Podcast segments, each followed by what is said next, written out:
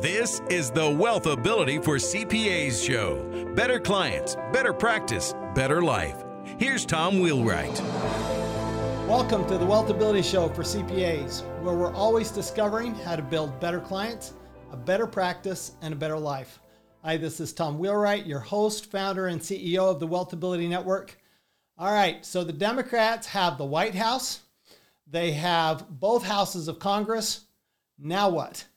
So that is the big question on everybody's mind. Uh, I'm very pleased to have back with us Joe Thorndike. Uh, Joe's the director of the Tax History po- uh, Project at Tax Analysts. Um, as y'all know, that's a nationally recognized, the authoritative um, uh, journal on uh, taxation, particularly the history of taxation. Joe's also a prolific author, and his latest book is Their Fair Share Taxing the Rich in the Age of FDR. So, never has that topic, Joe, I don't know that you ever thought that topic would be quite as relevant as it is today, but welcome, Joe Thorndike. Hey, it's great to be here again. So, um, if you would, just to, uh, for those people who don't know you, remind us a little bit about your background and how you got into uh, being a tax historian. Honestly, I, I ask myself that question all the time. and I'm not the only one. You know, there are a few others out there. Uh, but I actually, um, I started in tax and then I went into history and then I came back to tax is sort of the trajectory for me. Uh, but when I came back to tax, I stuck with the history. So um, I started out working for Tax Notes um, a million years ago, um, right out of college, strangely, and then um, left Tax Notes, went to graduate school in American history, and then came back uh, when I was writing my dissertation, which turned out to be about taxes. And um, Tom Field, the founder of Tax Analysts, hired me to come back and write about history for Tax Notes. So I've been doing that now for 26 years or something like that at TaxNet. You know, honestly, I, I know this sounds a little nerdy, but I think that sounds like a great job and, and, and a great opportunity. Um, you know, I, I think we talked before, and I was in Washington, D.C. during 1986, 1985, 86, and 87. And so I was, you know, I was in the national office of Ernst & Young back then, back when it was Ernst & Whinney. And, uh, you know, that was a big part of tax history. And of course, you know, what happened after that, you know, there's a, there's a lot of history in that too. So given, given your background, given what you know, um, you know, the big question on everybody's mind is how much can Joe Biden get through? He's got a three to four trillion dollar tax plan that he would like to impose. He'd like to tax the rich. Uh, they've only got a 50-50 majority. You know, it's a 50-50, but they have a majority by one, right? By by virtue of uh, the vice president. What what what do you think? What do you see happening? And then let's talk about when you might see it happening. Yeah, yeah. Well, I I see. I think this majority is important for the Democrats. I I do not think it's as important as some Democrats think it is. You know, I see an awful lot of stuff on Twitter um, and, and so let's give them this like that Georgia, those Georgia Senate races were a big surprise, right? I, I certainly didn't think it was going to turn out that way. None of the handicappers really did. It was a big surprise. And the Democrats were elated for all of about 12 hours until we had last Wednesday at the Capitol, which sort of evaporated all the elation. But, um, you know, I, I the, then the problem is is that a lot of Democrats were like, oh, well, now we're going to do everything, and you see it especially around environmental policy. And I, you know, there's stuff on Twitter. They're like, now there are no excuses, and I'm like, well, there are actually great excuses, and the great excuses are basically the filibuster, right? It actually takes 60 votes in the Senate to do anything meaningful most of the time. Um, that's not true about taxes. that's the thing, right? So for tax policy, for tax changes you actually can do stuff with just 50 votes plus one. So it is possible that Biden and the Democrats are going to be able to get some of their tax agenda over the line. And that's and that's different than most of the Democratic agenda. So, so what do you think? Uh, so, what do you think they will be able to get over the line, and what's keeping them from getting more of it over the line? All right. So, like I said, it, it um, you know, it it takes 60 votes to get most legislation over the line, but uh, there is a way around it for tax policy. You can use the reconciliation process. And I mean, it is way too arcane to try to get very far into it right now. But basically, it's a, a budget process that allows the majority party to pass a budget resolution and then a reconciliation bill that um, that basically implements the budget resolution. And the, and and so let's say the budget resolution says that they need to pass, you know, this amount of new spending and this amount of new ta- uh, this amount of new taxes, and then they can pass a bill that does those things. And that bill, that implementing legislation, can't be filibustered. It can be passed by just 50 votes plus one. So they get a good shot at it, right? So let's say the tax parts of that, they can get a tax bill over the line with just that 50 vote majority plus Kamala Harris's vote. Um, so you know I, that that gives them basically one bite at the apple. Um, they're going to get one. All right, that's the question. I mean, how often can they do that reconciliation process? Time, um, you know, uh, so once a year. Basically, once a year. I mean, it, it. it's technical, and there are they could pass a second budget resolution in theory, but they don't generally they don't do that. Um, they can pass three reconciliation bills, but they can only, each reconciliation bill, one of them can do tax, one of them can do spending, one of them can do the budget, uh, the, the debt limit. But you can only touch each of those topics once. And what happens sometimes is they pass one bill and it touches all the spending stuff and barely touches a little bit of the tax. And then they want to go back and do tax again. Nope, you've already touched tax a little bit, can't touch it at all again. So basically, you got to be careful. You get one bite at the apple. So they're going to get one shot at passing tax legislation using the reconciliation process. And let's just establish right now that most tax legislation will not pass outside of reconciliation, um, unless it's a big tax cut of some sort. And, and let's just bracket that and say there probably is some tax legislation that could pass outside reconciliation because it's a tax cut. Biden does have certain tax cuts that he's supported, uh, particularly at the low end, some refundable tax credits, which might get support. Um, there, it's possible to imagine that, but um, especially these tax increases, those are not going anywhere except possibly through reconciliation. And even there, it's going to be a heavy lift because there are certain people in the Senate who are going to be hard to convince. And in particular, the name that everyone needs to keep in mind Joe Manchin, the blue senator from a red state. Uh, he's a senator from West Virginia he is not going to be an easy sell on any tax increase. Um, he, he might be willing to take some, but he's, you know, for instance, on the estate tax, he has voted for repeal of the estate tax in the past. So he is not going to be an easy sell. Well, so let's let's look at some of these things. So so we kind of break down Biden's tax wishes. Okay, we can break them down into um, rate increases, right? We can break them down into uh, shifts in incentives and we can break them and then there's the estate tax so what i'm hearing is okay we hopefully we can put the estate tax to bed um, we'll we'll hopefully we, we can rely on um, the senator from west virginia um, to avoid that so what do you think is you know what's likely to um, pass in in this first reconciliation bill well so, all right, I, I, you know, I spent some time thinking about this. I did a little reading around. I've been trying to see what the smart people think. The Wall Street Journal ran something the other day that said, you know, there's a much better chance that Biden's going to be able to pursue his agenda. Uh, and and I was like, yeah, I, I, what did they say? I think it was like a much stronger possibility. And I was like, well, much stronger in the sense that like 20% is more than 0%. Um, I, I, I think that there is, I, I think the uh, the best chances are the are the tax cuts. Um, are, are like the refundable tax credits for childcare and for home buying and for retirement savings. The uh, chairman of the House um, Ways and Means Committee is is in favor of, of new retirement savings incentives. I think some of those sorts of things um, stand a pretty good chance because you know you've got a pretty good chance of getting most Republicans on board for most tax kinds of tax cuts.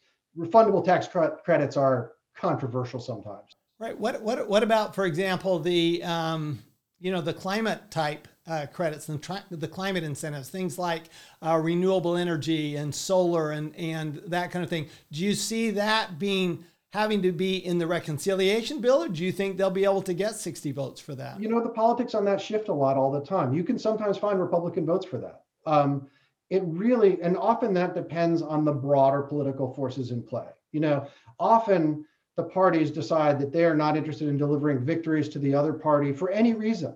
Um, and that just happens all the time. Um, and so the Republicans may decide that they're just not interested in helping the, the Democrats over the line on anything right now. Um, or they may decide they are. And I mean, let's just say that the politics in Washington are very fluid at this moment, right? We don't know. And, and I mean, I, as a historian, I've never seen a moment like this.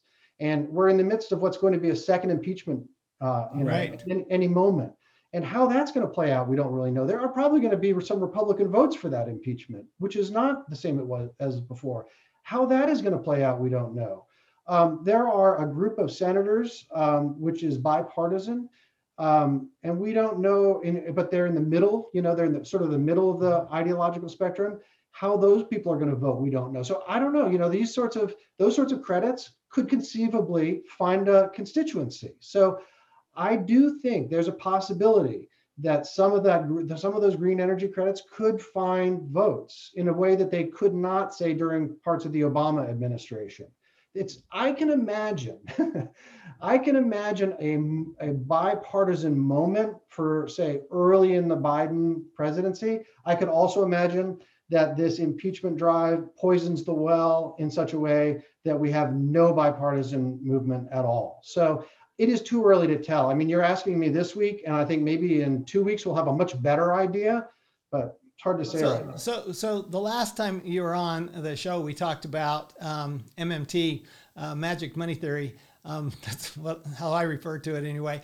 And and um, that's that's the Democrats' platform right now. So, uh, under that theory, you don't need taxation to spend. So the only reason, presumably, for taxation is either to incentivize or disincentivize, right, or to punish right? And so, w- where do you think the Democrats will go with that? Let's say the Democrats, you know, do this, rec- they'll do a reconciliation bill. We all expect that. And they will put their tax wish list in there. What do you think they can get by their own senators that will that would pass in that reconciliation bill?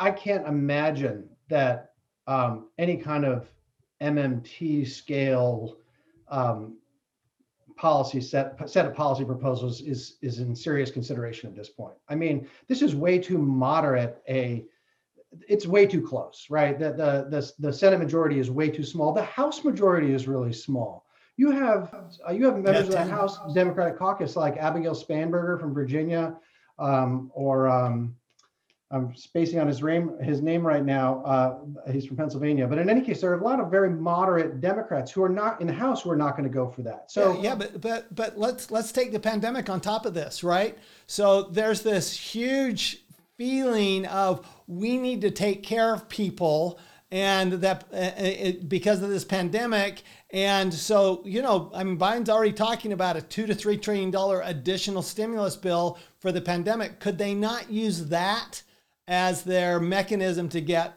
some of these tax increases? I do think. Uh, well, I don't think you'll see that. I don't think they'll use tax increases in that moment. I think that is where the MMT style spending might actually happen. I, right. I mean, so uh, you know, it was President Trump who suggested the two thousand um, dollars checks, and and you might find a you might find a constituency for that. I mean, certainly President-elect Biden has endorsed that idea.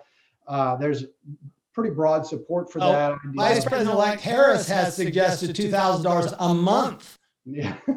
right? I mean, this universal, universal basic income that she's talking about, and, and not replacing any other programs, which of course is, I'm actually okay with the idea of universal basic income if we got rid of all the welfare programs, right? It, it, it probably would be cheaper to have universal basic income than it would to have all the welfare programs but she suggested having $2,000 a month at least through the end of the pandemic. She wanted to go back in, in, in August. She was talking about going back to March and actually get, catching people up on $2,000 a month. So, I mean, is that possible? I mean, could we see that size? I mean, that would be enormous. Could we see Joe that? Manchin, Joe Manchin is never going to vote for that. Neither is Jon Tester. Neither are your Arizona senators.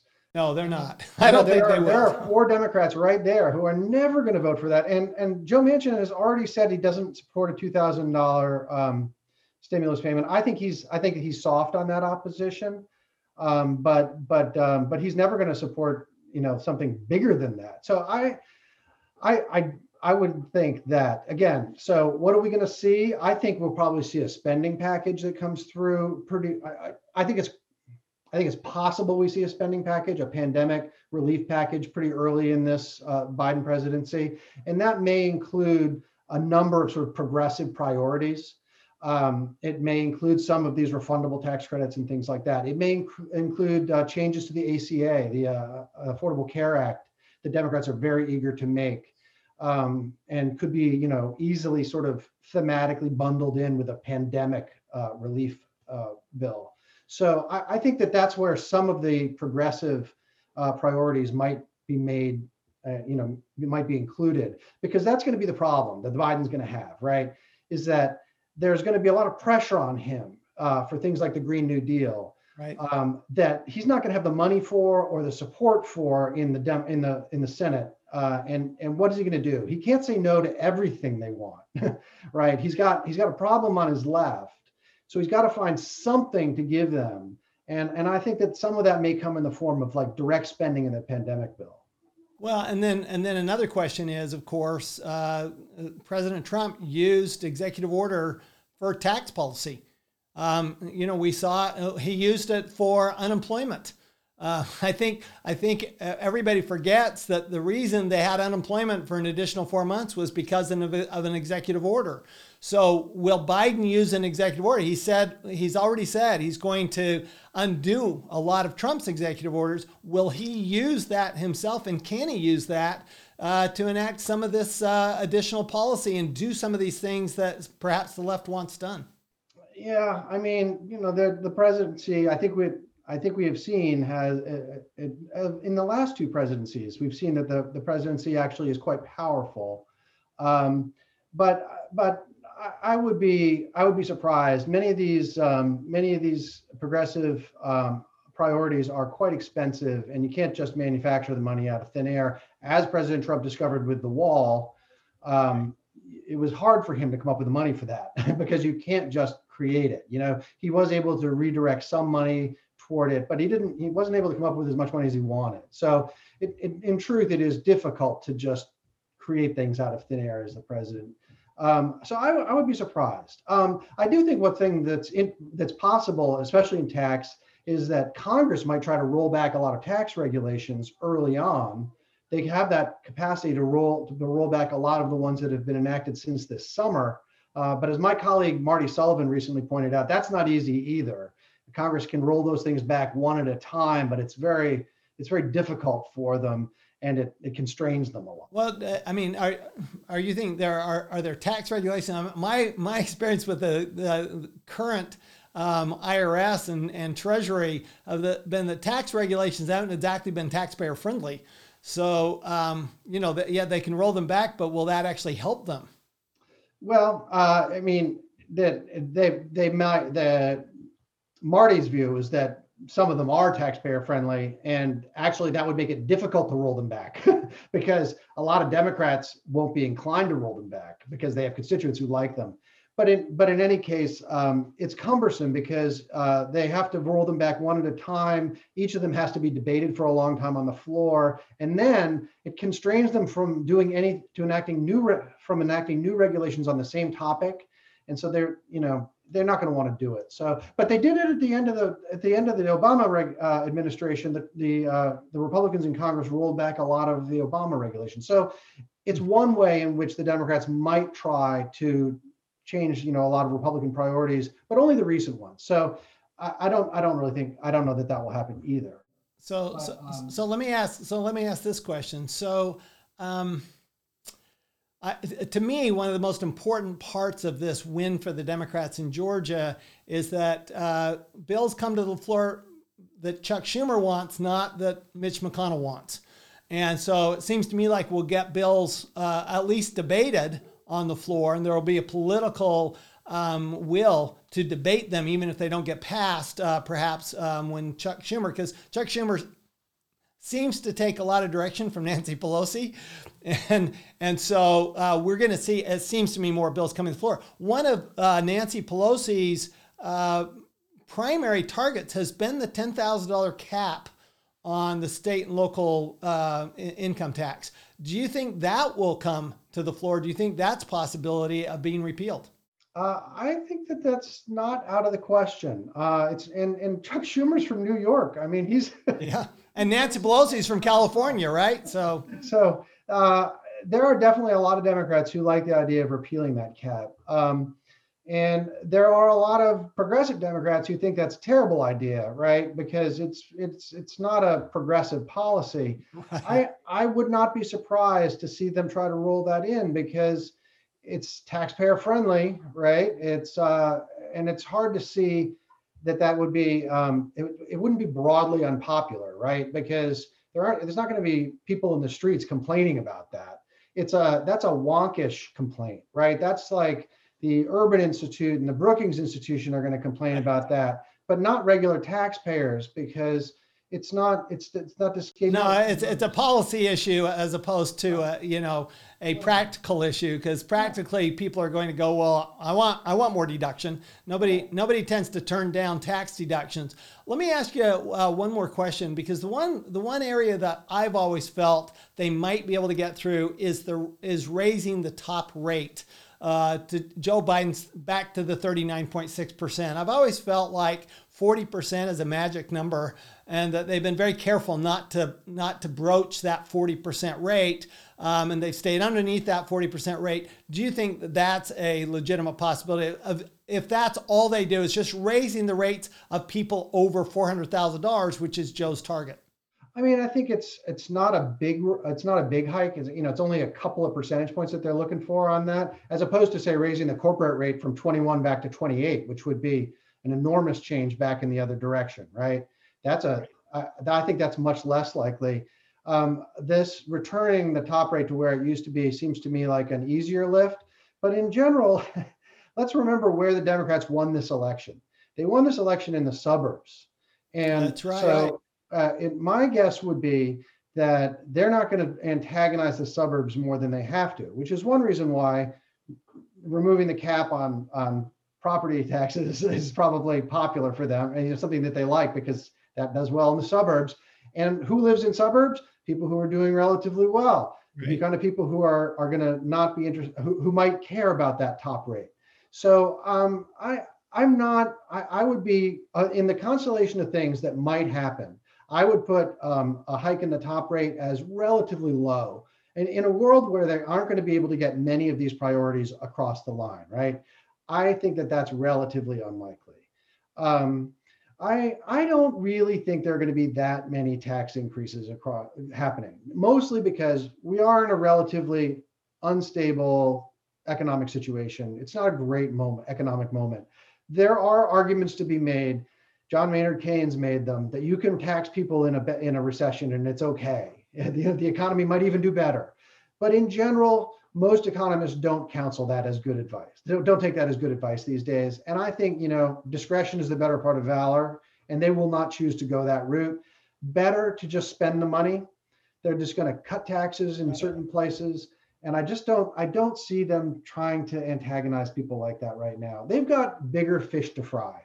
Um, well, and, and speaking of that, so let's talk about those bigger fish just for a minute um, before we wrap up here. Uh, we know that uh, President elect Biden has talked about uh, immigration and immigration reform. Uh, of course, President Trump uh, did a lot of that by executive order, they did it by regulation. Um, uh, certainly, there's been a lot of regulation rollback um, on the climate, and presumably, we will see that those regulations come back on the climate. We'd certainly uh, expect uh, the Paris Climate Accord. To, you know, we're gonna we'll sign back onto that. Uh, who knows? We'll sign back onto the Iran deal. You know, these aren't really tax issues, but they have financial consequences to them. So you know that you you you do have this question: Do we have to fund it? And that's uh, that's the fundamental question. Do we have to fund anything we do from a um, immigration standpoint? Do we have to fund, for example, if we do a uh, one of uh, President-elect uh, Biden's uh, primary targets, of course, is national health care and a, uh, a, a federal a public option. And does that come along? You know, does that come in a reconciliation bill? Because that's not going to come outside of a reconciliation bill. What, what do you think?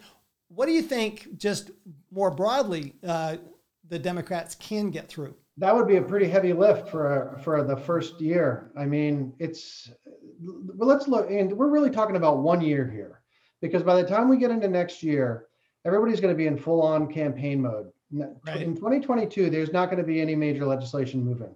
So we're really talking about this year. And the problem with this year is that the pandemic overshadows everything. And, and I think that the administration is in all likelihood going to be mostly concerned with getting vaccines out and into people's arms and an inadequate supply. So it is kind of implausible to me that they're going to try something as controversial as a public option. I mean, you know, maybe they lower the Medicare Medicare age to 60, um, which is broadly popular. Polls, or, or they could raise the Medicaid, you know, income level, they, right? They, and you know, make Medicaid. Uh, they expand Medicaid, uh, which has also generally polls fairly well. Um, but but I I mean a public option would be would be much harder than both of those things. And of course, Medicare for all is ridiculously hard to. It's a non-starter. Yeah. So I just I don't see that stuff happening. I I think this year is going to be eaten up by just the nuts and bolts of trying to get the trying to get the vaccine out and trying to get the country moving out of this thing because we are a long way from being back to normal. And and uh, I I just think that's why I'm I'm actually pretty dubious about any tax increases because it's just risky. Uh, I think you you see some some effort in that direction to try to make the progressive side of the party um, reasonably happy, but not at the expense of of risking uh, the recovery. You know, which is what all anyone really cares about. Um, that's you know, if you're a politician looking at the 2022 election and worried about that narrow majority in the Senate and holding on to your majority in the House and hoping that you can elect a Democrat again in 2024, you're not taking chances. That's just not what you're doing. I, that's I, I don't know. You're looking at those suburbs. Well, well, Joe, I, I find this to be a very a very hopeful conversation. So I know we, we we're all you know our clients are very very concerned about this. Um, they they're they're right now they are shaking in their boots. I'm telling you, I hear from clients they are shaking in their boots about this. I tell them, you know what? It's not the end of the world. Uh, their chances of getting this through are pretty slim. Um, you know, and I, and I, you know, I pretty much say, well, you know what? Probably the worst they could do is raise that top rate to 39.6%. I don't see a whole lot more than that. So, uh, Joe Thorndike, author of um, Their Fair Share Taxing the Rich in the Age of FDR. Um, here we have Taxing the Rich in the Age of Joe Biden. And uh, that's that's really what we've got. Any final words? Um, if, if you were a practicing uh, CPA, you were you know you were a taxpayer out there. What would you um, what would you be doing right now?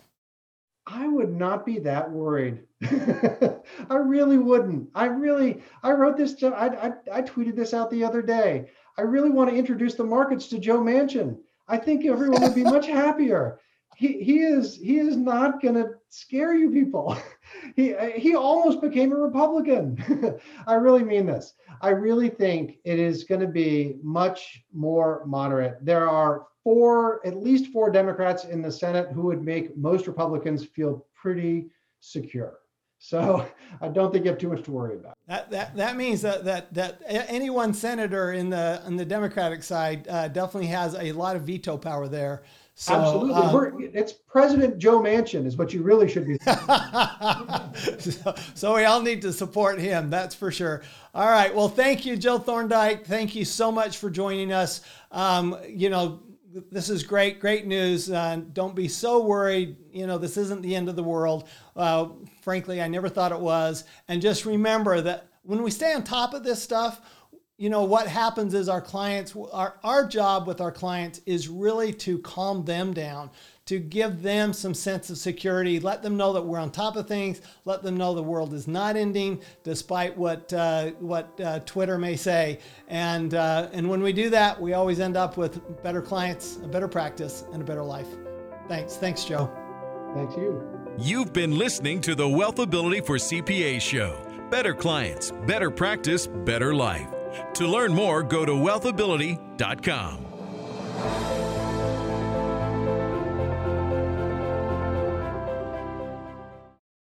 This podcast is a part of the C Suite Radio Network. For more top business podcasts, visit c-suiteradio.com.